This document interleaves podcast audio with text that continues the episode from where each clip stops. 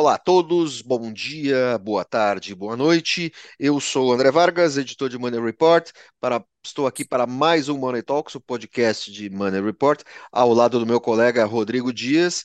Uh, extraordinariamente estamos sem o nosso genial guru Aloísio Falcão Filho, que está em outro compromisso, e também sem a nossa queridíssima Lorena Giron, que, jornalista que é como nós, está, digamos assim, no corpo a corpo pela notícia nas ruas da cidade. Foi fazer uma entrevista em vídeo. Uh, meus caros, gravamos na quinta-feira, vamos publicar na sexta de feriado esse nosso Moretox. E o assunto não pode ser outro a não ser o vídeo do GSI com o general Gonçalves Dias. Rodrigo, o que, que você acha dessa confusão e desse, dessa conversa toda muito duvidosa, essas explicações canhestras que o general da reserva apresentou sobre a sua atuação perante os vândalos golpistas que invadiram o Palácio do Planalto?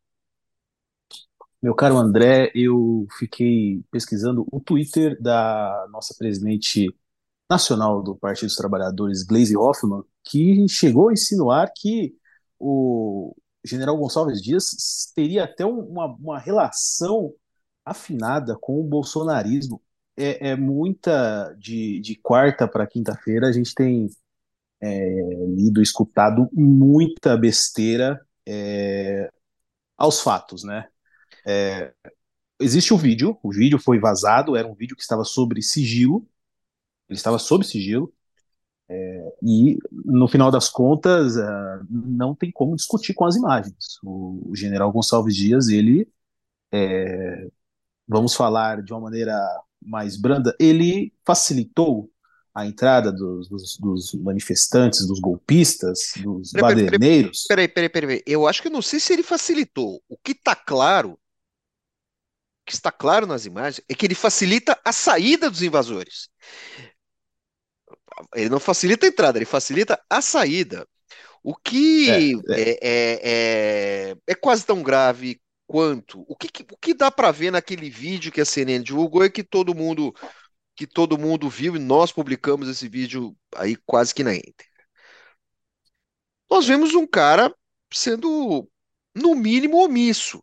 Que ele se comporta ali como se ele fosse um bedel entediado, é, como se ele estivesse orientando pessoas que, sem querer, como se ele estivesse orientando turistas que, sem querer, entraram na porta errada, por assim dizer. Eu, eu, eu conheço o palácio, eu cheguei até a, a, aquela janela de vidro, certo? Aquele janelão de vidro que ele abre. Né? Cheguei até ali, eu não cheguei certo. dentro da presidência. Mas, é, e, e nunca conversei com nenhum presidente dentro da presidência da República. Eu conversei, assim, todos os presidentes eleitos até hoje, eu só não conversei com o Collor e com o finado Itamar. Com todos os demais, uh, no exercício da presidência, eu conversei. Com o Bolsonaro, eu entrevistei o Bolsonaro antes dele ser presidente. Então, uh, conheço um pouco aquele lugar. E, e assim, para entrar lá, cara, você tem que passar por muita coisa. E, e essa conversa toda é muito estranha, porque, no mínimo, no mínimo, no mínimo, ele mostra incompetência. Certo? Ele mostra ali é. ser um cara frouxo. É, André, mas não causa um espanto, não causa espanto, porque assim, o governo Lula 1, Lula 2, até o governo Dilma, eles já enfrentaram crises bem maiores do que essa, para resultar em uma, uma saída e uma demissão de ministro, e, e as, as, explicações foram muito melhores do que essa. A, a, às vezes parece que o governo não entendeu, a, o próprio presidente não entendeu a gravidade dos fatos. a proporção que essas denúncias têm na atualidade? O Rodrigo, o Rodrigo, eu acho que naquele momento, naquele momento, lá, no 8 de janeiro, o governo, o, o governo brasileiro, não é o governo PT, o governo brasileiro foi pego de calças curtas. Ele foi pego nítida, como in, uh, uh, indicam os relatórios, inclusive o relatório do interventor, que hoje é o, o, o ministro interino, uh, que houve participação de militares nessa história toda. Militares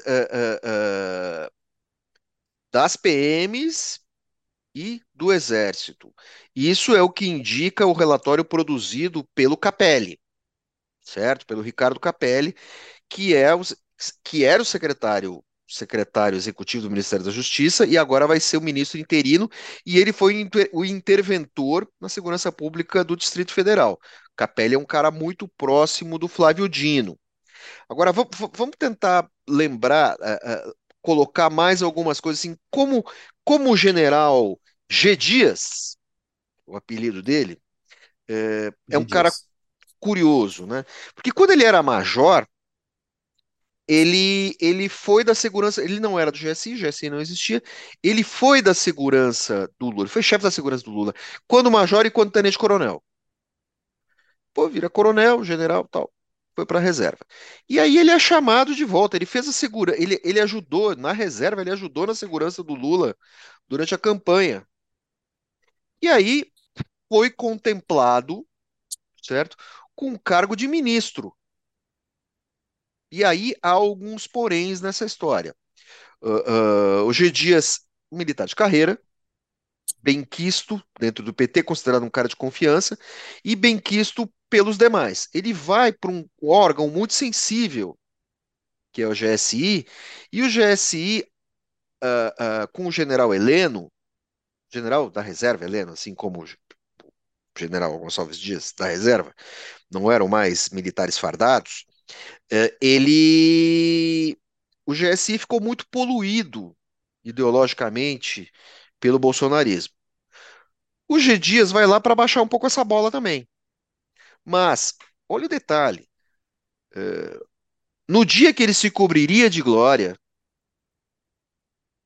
no dia de maior ameaça às instituições democráticas, no dia, certo, que ele estava na porta do gabinete do cara que ele tem a missão institucional de defender, que é o presidente da República, ele ficou se comportando como um bedel e o, o, os outros ali também, como se eles fossem uh, uh, uh, guias. Não, vai por aqui, vai por ali. Servindo Olha, água.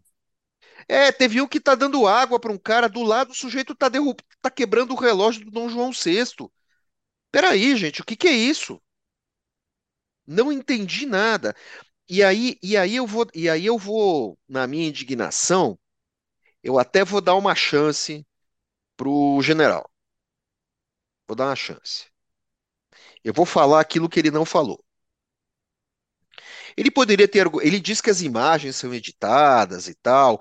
O Alexandre Padilha disse que as imagens podem ter sido manipuladas, foram manipuladas, que não é bem aquilo, não, não mostra tudo. Bom, é, o seguinte, é, é, vamos lá. Você é o chefe do Gabinete de Segurança Institucional. A sua função é garantir a segurança do presidente e garantir a proteção do palácio. Então ele está diante da segunda maior ameaça. A, a, primeira maior ameaça é a própria segurança do presidente. Uh, e ele chega lá duas horas depois de começar a confusão. Tudo bem, não sabemos onde ele estava. O coronel primeiro chega lá sozinho. Chega sem escolta. Tudo indica que ele estava desarmado. Ele entra sozinho. Ele não estabelece um perímetro de defesa com quem está com ele. Tudo bem, faz sentido ele ir lá mexer nas portas e tal, entendeu? Agora, assim, por que que esse cara foi para lá desarmado? Por que que ele não estabeleceu um perímetro de defesa? Lá embaixo, lá embaixo, a tropa de choque do Distrito Federal estava enfrentando os caras. Por que que, por que que os agentes que estavam na portaria abandonam os seus postos covardemente, certo? E aí o pessoal vai lá conversar com o pessoal. Puxa vida, é, é, é, é olha, se o cara chega para mim e fala, ó, eu tava desarmado, tava com medo, não sei o que, até dá para, entendeu? Ah, eu estava orientando eles para irem lá para baixo para serem presos. Orientando como? Ah, por favor, o senhor está aqui na frente do gabinete da presidência. O senhor pode, pode se retirar, pegar aquela escada, o senhor desce, o senhor vai ser preso lá embaixo. Tal. Meu amigo, se o cara invadiu o palácio e está quebrando tudo, certo? Ele não tá afim disso. E tinha uma senhorinha ali, todo mundo com camisa seleção, a senhorinha filmando tudo. Sabe? É. O que que eu quero saber, eu quero, eu gostaria de saber o que que aquela senhorinha tá filmando e o que está sendo falado ali. Então, é tudo muito. Uh, uh, é tudo muito, cara, é tudo muito uma goiabada com LSD, ali, uma salada de fruta com LSD. Assim, o cara foi omisso, foi fraco. Agora, no um momento. ponto, André, um Oi? ponto. Agora, você falou, e agora, né? Eu acredito assim, que o, o ponto principal agora, o ponto X, ou o ponto G, né? Ponto G, ponto G, ponto, o ponto G do G governo. Ponto do G do governo, governo. É, é, seria que é o ponto G do Flávio Dino. E agora, porque assim, vamos, vamos, vamos supor, o, o Lula, o presidente Lula demitiu o general Gonçalves Dias. Por, o que agravou mesmo foi porque o Lula tinha pedido as imagens da câmera das invasões de frente do gabinete é, e o, o, general tinha dito que as imagens não existiam, estavam indisponíveis.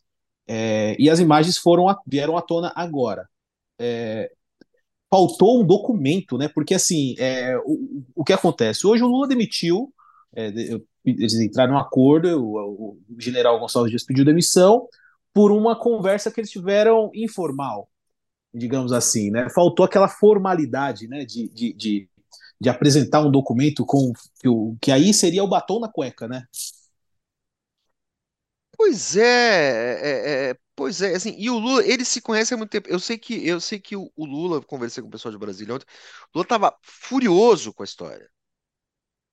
E havia muita pressão interna dentro do PT para demitir esse cara. Certo? Para demitir esse sujeito. E o Lula estava reticente. Não, eu conheço ele, trabalhei com ele e tal. Então, tudo indica que esse vazamento, que foi passado à CNN, ele é fruto, ele é fruto, ele saiu do governo, saiu do executivo para queimar esse cara. Agora, o que que esse sujeito vai fazer? Quer dizer, ele tem 73 anos, tudo bem, tá? General da reserva, assim. Como é que as pessoas queimam a sua biografia? Certo? Queimam no seu momento de glória, que seria o seu, o seu momento de enfrentamento, o GSI não foi capaz de processar informações. Do, tudo bem que ele estava uma semana no cargo, não foi capaz de processar informações o suficiente. Havia indícios. As informações foram ali barradas. E agora o que, que vai acontecer com, com o general? Ele pode, ele pode daqui a pouco é, entrar na entrar na, na na categoria Anderson Torres. Ele pode ser envolvido Sim. nessa história. Certo? Ele pode ser muito bem. E aí, o que, que você vai fazer? Certo? O cara, o cara tá jogando a biografia dele uh, uh, na sarjeta, sabe? É, é, acho muito estranho, assim, acho bizarro, bizonho, desrespeitoso, sabe? O que que esse cara fez com ele mesmo. Mas ele é grandinho, né? Ele que arque com as consequências. Seja de participação nessa conversa toda, porque o sigilo telemático dele vai ser aberto, por onde ele andou vai ser, né, vai ser tudo isso vai ser processado, e aí nós vamos descobrir exatamente quem ele era na hora do vamos ver. Né? O Alexandre Padilha foi muito cordato, ele fez, ele foi a, a anti-glaze, enquanto a Glaze está botando o dedo na cara da, né? Está botando o dedo na cara dele e as, e as evidências apontam para isso. O Alexandre Padilha, ministro das Relações Institucionais, foi muito institucional e lhe deu o benefício da dúvida. Agora, há um componente interessante aí. O governo não queria criar uma, uma CPMI, Comissão Parlamentar Mista de Inquérito, com medo de que aquilo virasse um circo. E agora ele tem as condições, ele, ele acha que tem as condições para isso. E, e o pior de tudo, outro co componente bizarro, é que a oposição corneteira está dizendo, puxa vida, mas estão dizendo que é obra de bolsonarista e esse cara aí não era do governo. É, Estão subestimando a inteligência das pessoas. Subestimando como, como fazem. Agora, uh, esses caras estão ignorando uma coisa, né? Uh, uh, Flávio Dino. O Ricardo, como é o sobrenome dele? O Ricardo,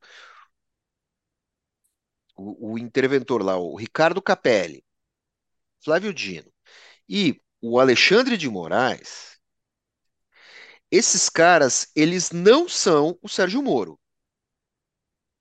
Eles não são o Sérgio Moro. Eles vão fazer direitinho, direitinho. Assim, não pense que eles vão. Pense, pense neles mais como pro lado do Joaquim Barbosa, com o mensalão. Eles vão fazer direitinho, eles vão achar os furos. Tá começando agora. Já obtiveram os 100 primeiros processados, certo? Vão ser julgados pelo STF. Vai, vai ficar bem complicado para essa turma. O governo não está brincando. O Sérgio Dino, que foi pego de calça curta nessa história, está furioso com isso. Uh, de início, quem deveria dançar era o general Múcio. Não sabemos ainda, né? O ministro da Defesa. Uh, como vai ficar isso? Uh, caiu, caiu, caiu o ponto G da questão, né? E vai ficar. E vai- é. a piada é inevitável. é, é, vai ficar ruim, né? As pessoas não entendem que ficar ruim não é para quem está do lado. Fica ruim para os militares. Fica Olha, tem uma pessoa, tem uma pessoa que tirou proveito desse, desse episódio, que foi o senador Sérgio Moro, que via o Congresso se mobilizando num efeito Arthur Mamãe Falei em prol de sua, de, su, de sua cassação e tomou um proveito disso, né? Porque não se fala mais de Sérgio Moro, né? No, no naquele papo de, de, de, festa junina, né? De venda de, de tempensa. Eu acho que quem tirou o proveito maior disso tudo foi ele.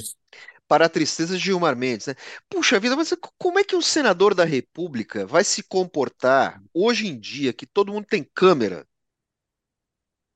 Vai soltar uma dessas. Você tem que ser Pois é. Tem que ser muito amador. Tem que ser muito. Olha, Olha, se- o cara é senador, o o Moro é senador da República. Você não pode sair falando qualquer coisa. olha, por mais que eu ache inconsistente a, a denúncia, é, foi extremamente amador a, a, a, atitude dele, né? Por mais que seja um ambiente informal, que, que seja numa quermesse. Um senador da República não fala isso, O senador da República não né? fala Ainda isso. mais Ainda com mais um cara que foi um juiz. Ainda mais um cara que teve exatamente. na Lava Jato, um cara que fez tudo que ele fez. E aí, por mancadas próprias, não foi por obra e graça de ninguém, ele também jogou o nome dele na lama. Olha, sinceramente, é, o que eu sempre falo, o problema do Brasil é compostura.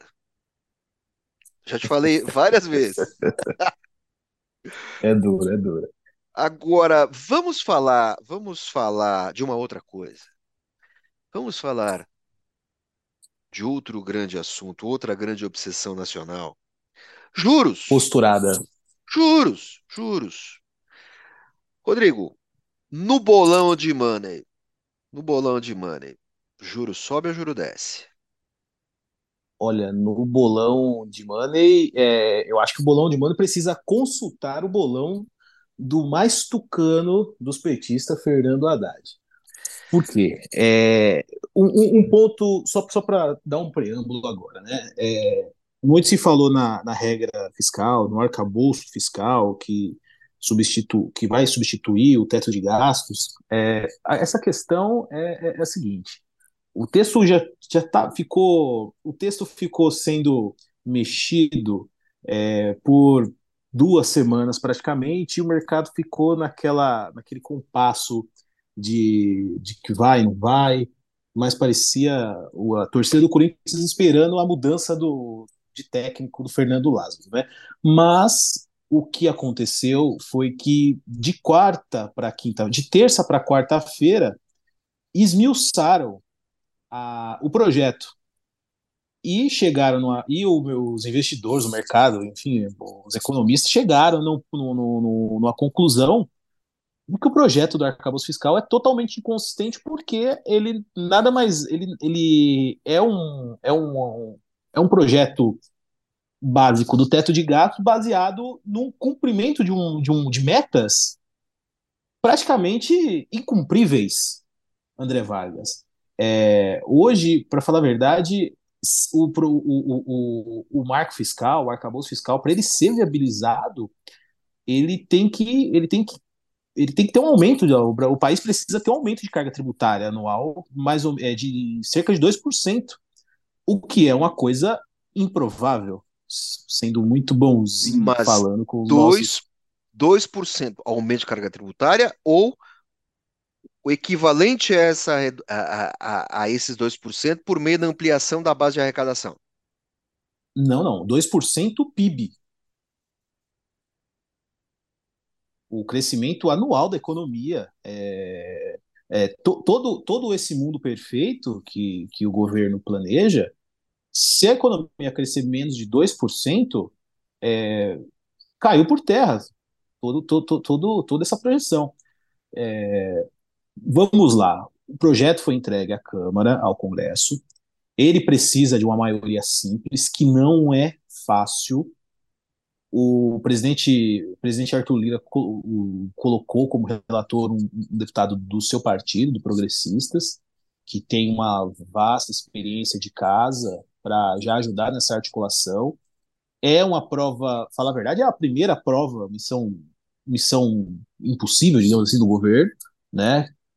Na verdade, seria um abre-alas, porque a maior seria a reforma tributária.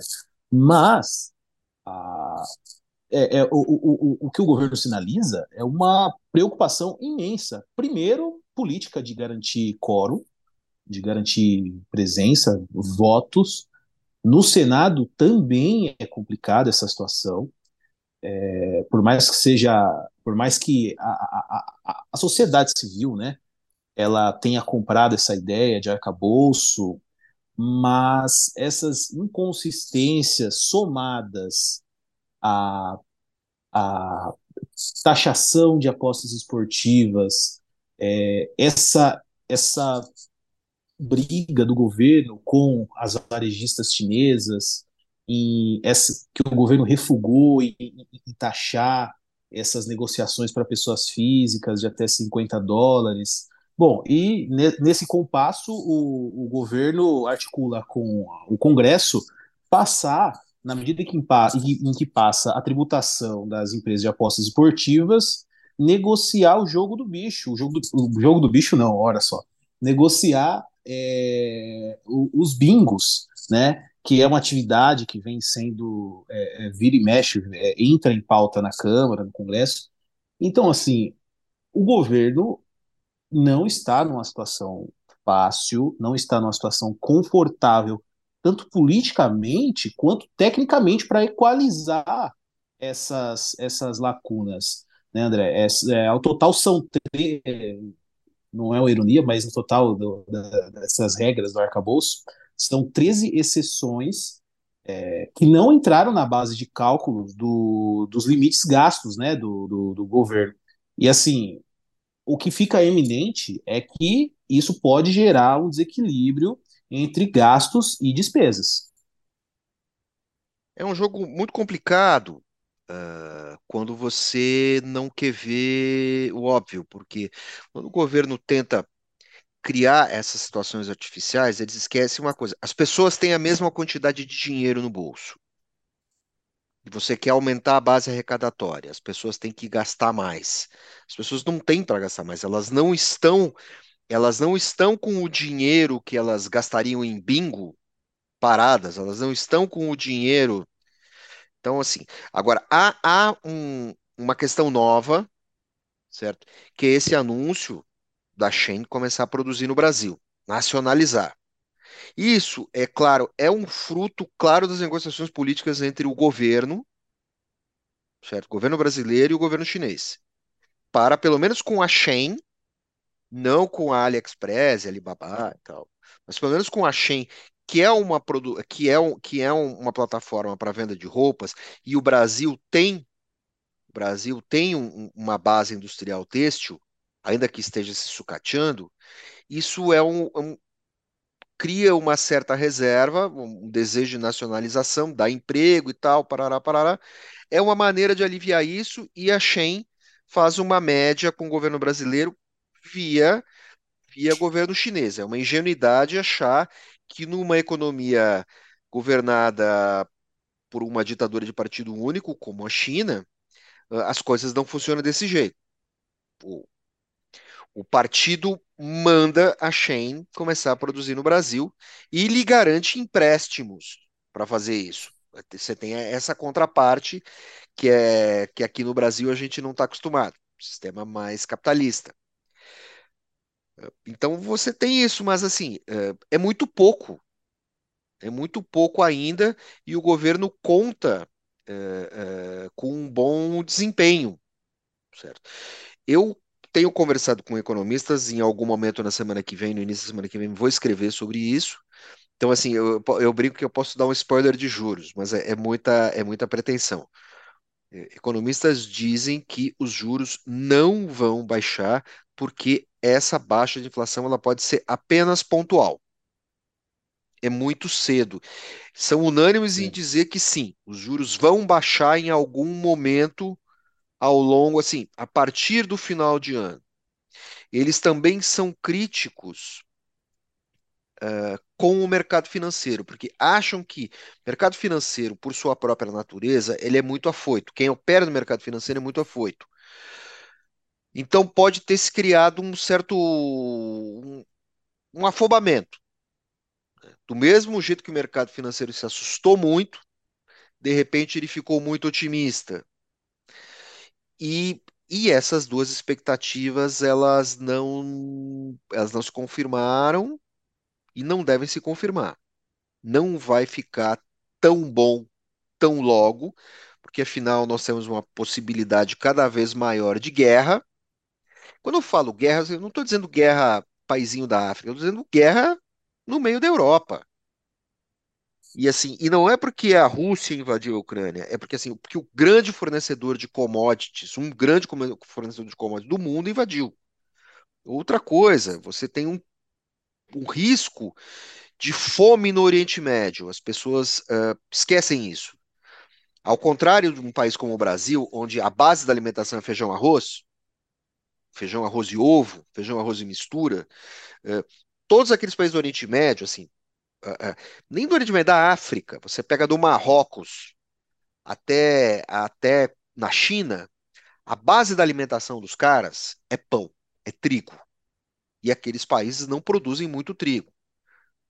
O grande mercado, de, por isso que existe o grande mercado de trigo do Mar Negro, que é a negociação de trigo da Rússia, da Ucrânia e, de algum daqueles países menores ali que estão ali Bulgária, Hungria, são países que estão próximos, uh, uh, Bulgária e Romênia.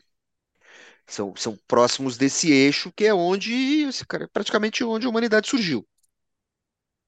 E da onde se produz trigo, e muito próximo do crescente fértil, onde hoje se produz petróleo e não se produz mais trigo por uma questão ambiental, por uma questão de uh, catástrofe ecológica ocorrida há 3 mil anos.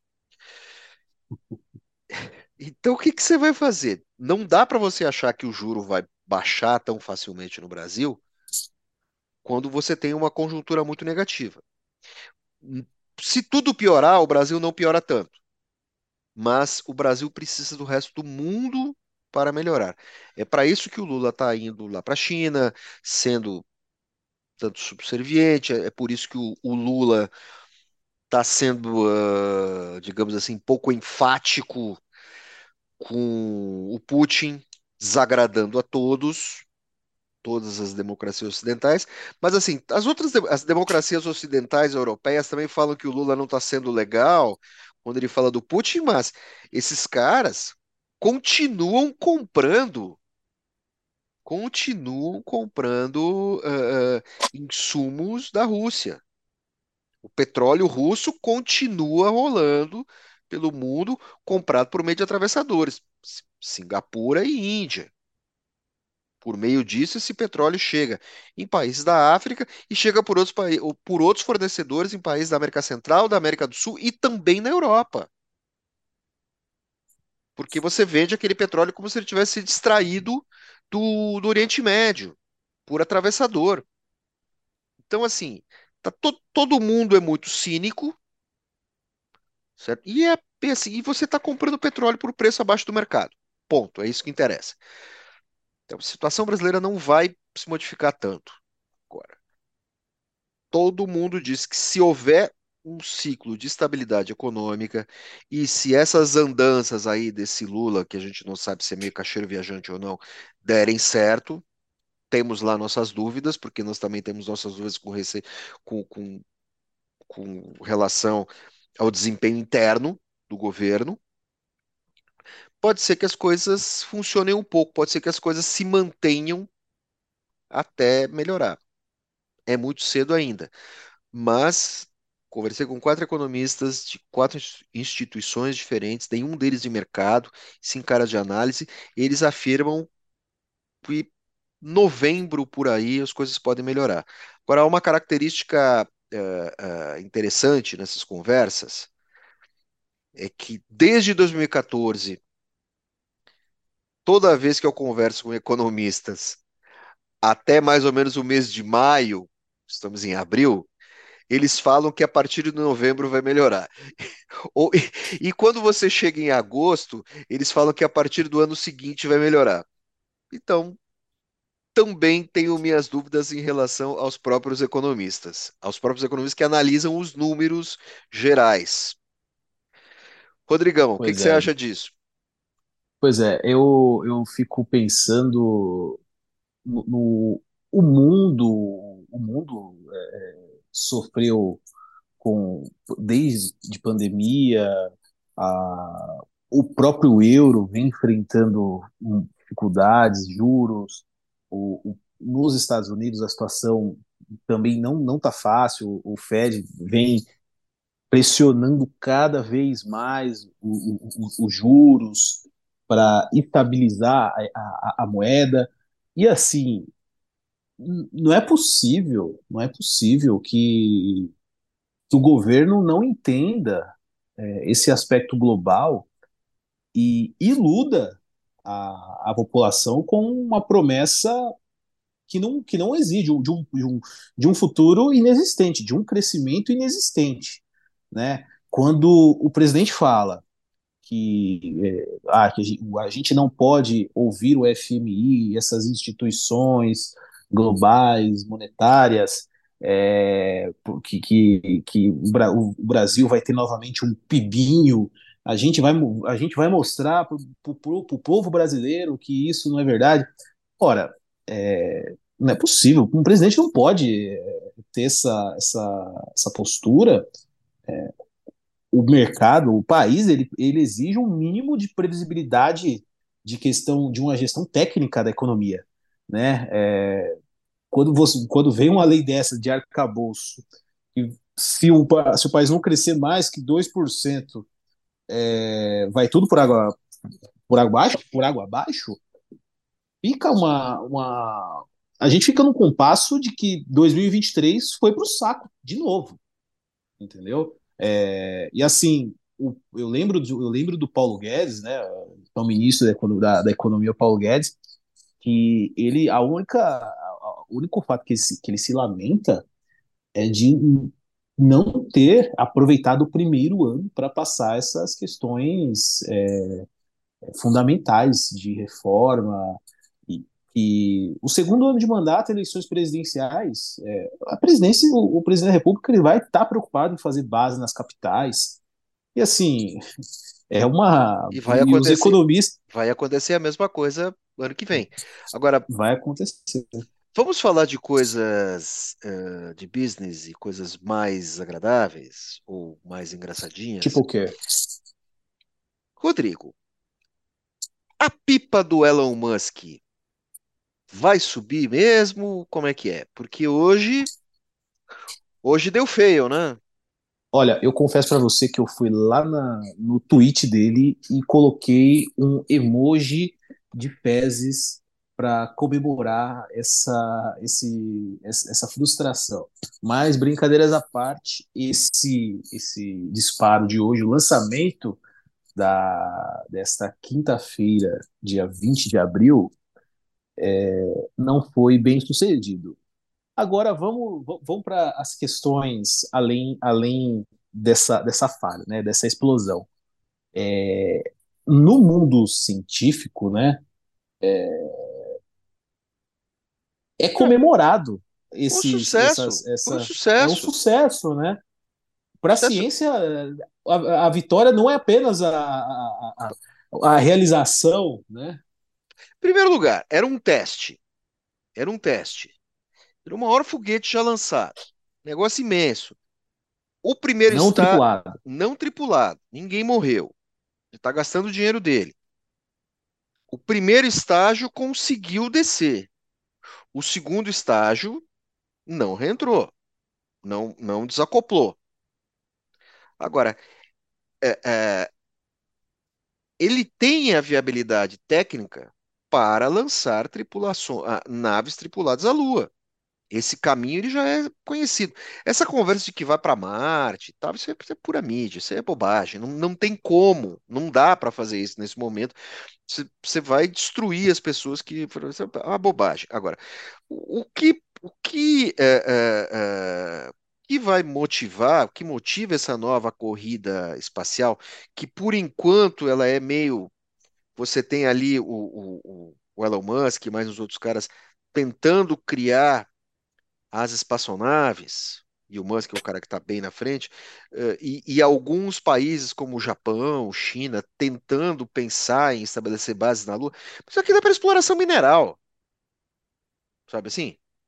Aquilo é para exploração mineral. Você pode descobrir componentes sensacionais nesses países. Esse, olha o que eu falei, países é, é, no nosso é, satélite. É, logo ali. É porque é logo, é logo ali. ali. É logo ali. Então, é, é, isso pode dar muito dinheiro. E, e, a Lua pode ser rica, certo? Ela pode ser rica em terras raras. Terras raras são o componente central certo? Dos carros elétricos. Carros elétricos precisam de baterias que não têm apenas lítio. A oferta de lítio é limitada. Ela, ela redesenha a geopolítica do planeta. De repente, a, a Bolívia e o Chile podem virar um novo Golfo Pérsico. Então, é, é, é reservas, reservas de terras raras no mundo explorável, elas estão na China. Estão na China. Os Estados Unidos têm uhum. terras raras, os Estados Unidos e Canadá.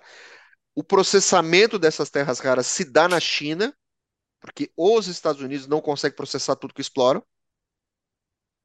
Você tem um, uma readequação de, de, de, de, geopolítica em cima da exploração de recursos minerais que precisa de uma saída. Agora, eu também faço a minha lição de casa. Andei lendo cacetadas de coisas, eh, escritores americanos e tal, e eles olham, curiosamente, com muito bons olhos, para os programas de combustível do Brasil. Olha, para o nosso, nosso antigo pro álcool. Pois é. Que eles acham que, de certa forma, o Brasil tem uma base muito mais sustentável do que os outros países. A gente só tem que parar de queimar mato.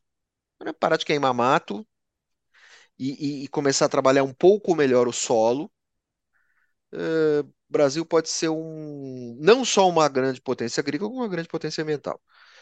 E, e é preciso lembrar que hoje você tem, você está querendo trigo tropicalizado, está querendo uma série de, de outras é, é, alternativas para alimentação e tudo mais, que, que podem ser bem interessantes e que tirariam o Brasil desse, desse eixo desse eixo do combustível fóssil e também da dependência da bateria elétrica é, através de componentes minerais aí de difícil exploração. Pode ser, Pois eu, é, eu é, acho tudo, inter- Elon, acho tudo tão interessante. é, e, e Elon Musk, é, ele é um cara visionário nessa, na questão da transição energética, ele vem pregando isso há anos, né? Agora, André, um detalhe, é, você sabe quanto que custa, em média, um lançamento de um foguete como, como o da SpaceX? Não, não tenho, não faço a mínima ideia, mas imagino que deva ter dinheiro do governo americano no meio também. Ao todo, ele vai, ele custa mais ou menos é, 187 milhões de dólares. Tá barato, pensei que tava mais caro, meu querido. Eu também, eu também me impressionei com esse, com esse, com esse valor. É, mas, enfim, o, é um Mas assim, foguete. É um olha, fo- vem cá, o, o... você vendeu o Real Madrid inteiro, o time inteiro, dá para lançar uns dois, sim, sem o três. Vinícius Júnior, né? Com o Vinícius Júnior, já Olha, se, se pe- eu acho que se pegar o dinheiro que o Flamengo vem gastando em, em multa rescisória de treinadores, eu acho que já paga uma boa parte do- desses foguetes dá para amarrar todos os treinadores na ponta do foguete e lançar. É, é, pois é, Muito junto com bom, o Fernando Lázaro. muito bom, meu cara. Olha, a É, conversa tá ótima. Andamos, andamos, andamos, resolvemos todos os problemas do mundo, mas não chegamos a grandes conclusões dessa vez. Eu acho que é falta do Aloísio, não sei, estamos meio carentes. Mas, meu caro, é, vamos encerrar por aqui? va- vamos encerrar que o Aloysio ele dá um, ele dá um, um- um desfecho, né? Ele dá um desfecho, ele, ele e aquece nossos corações para e deixa a gente com uma perspectiva melhor do que a dos economistas.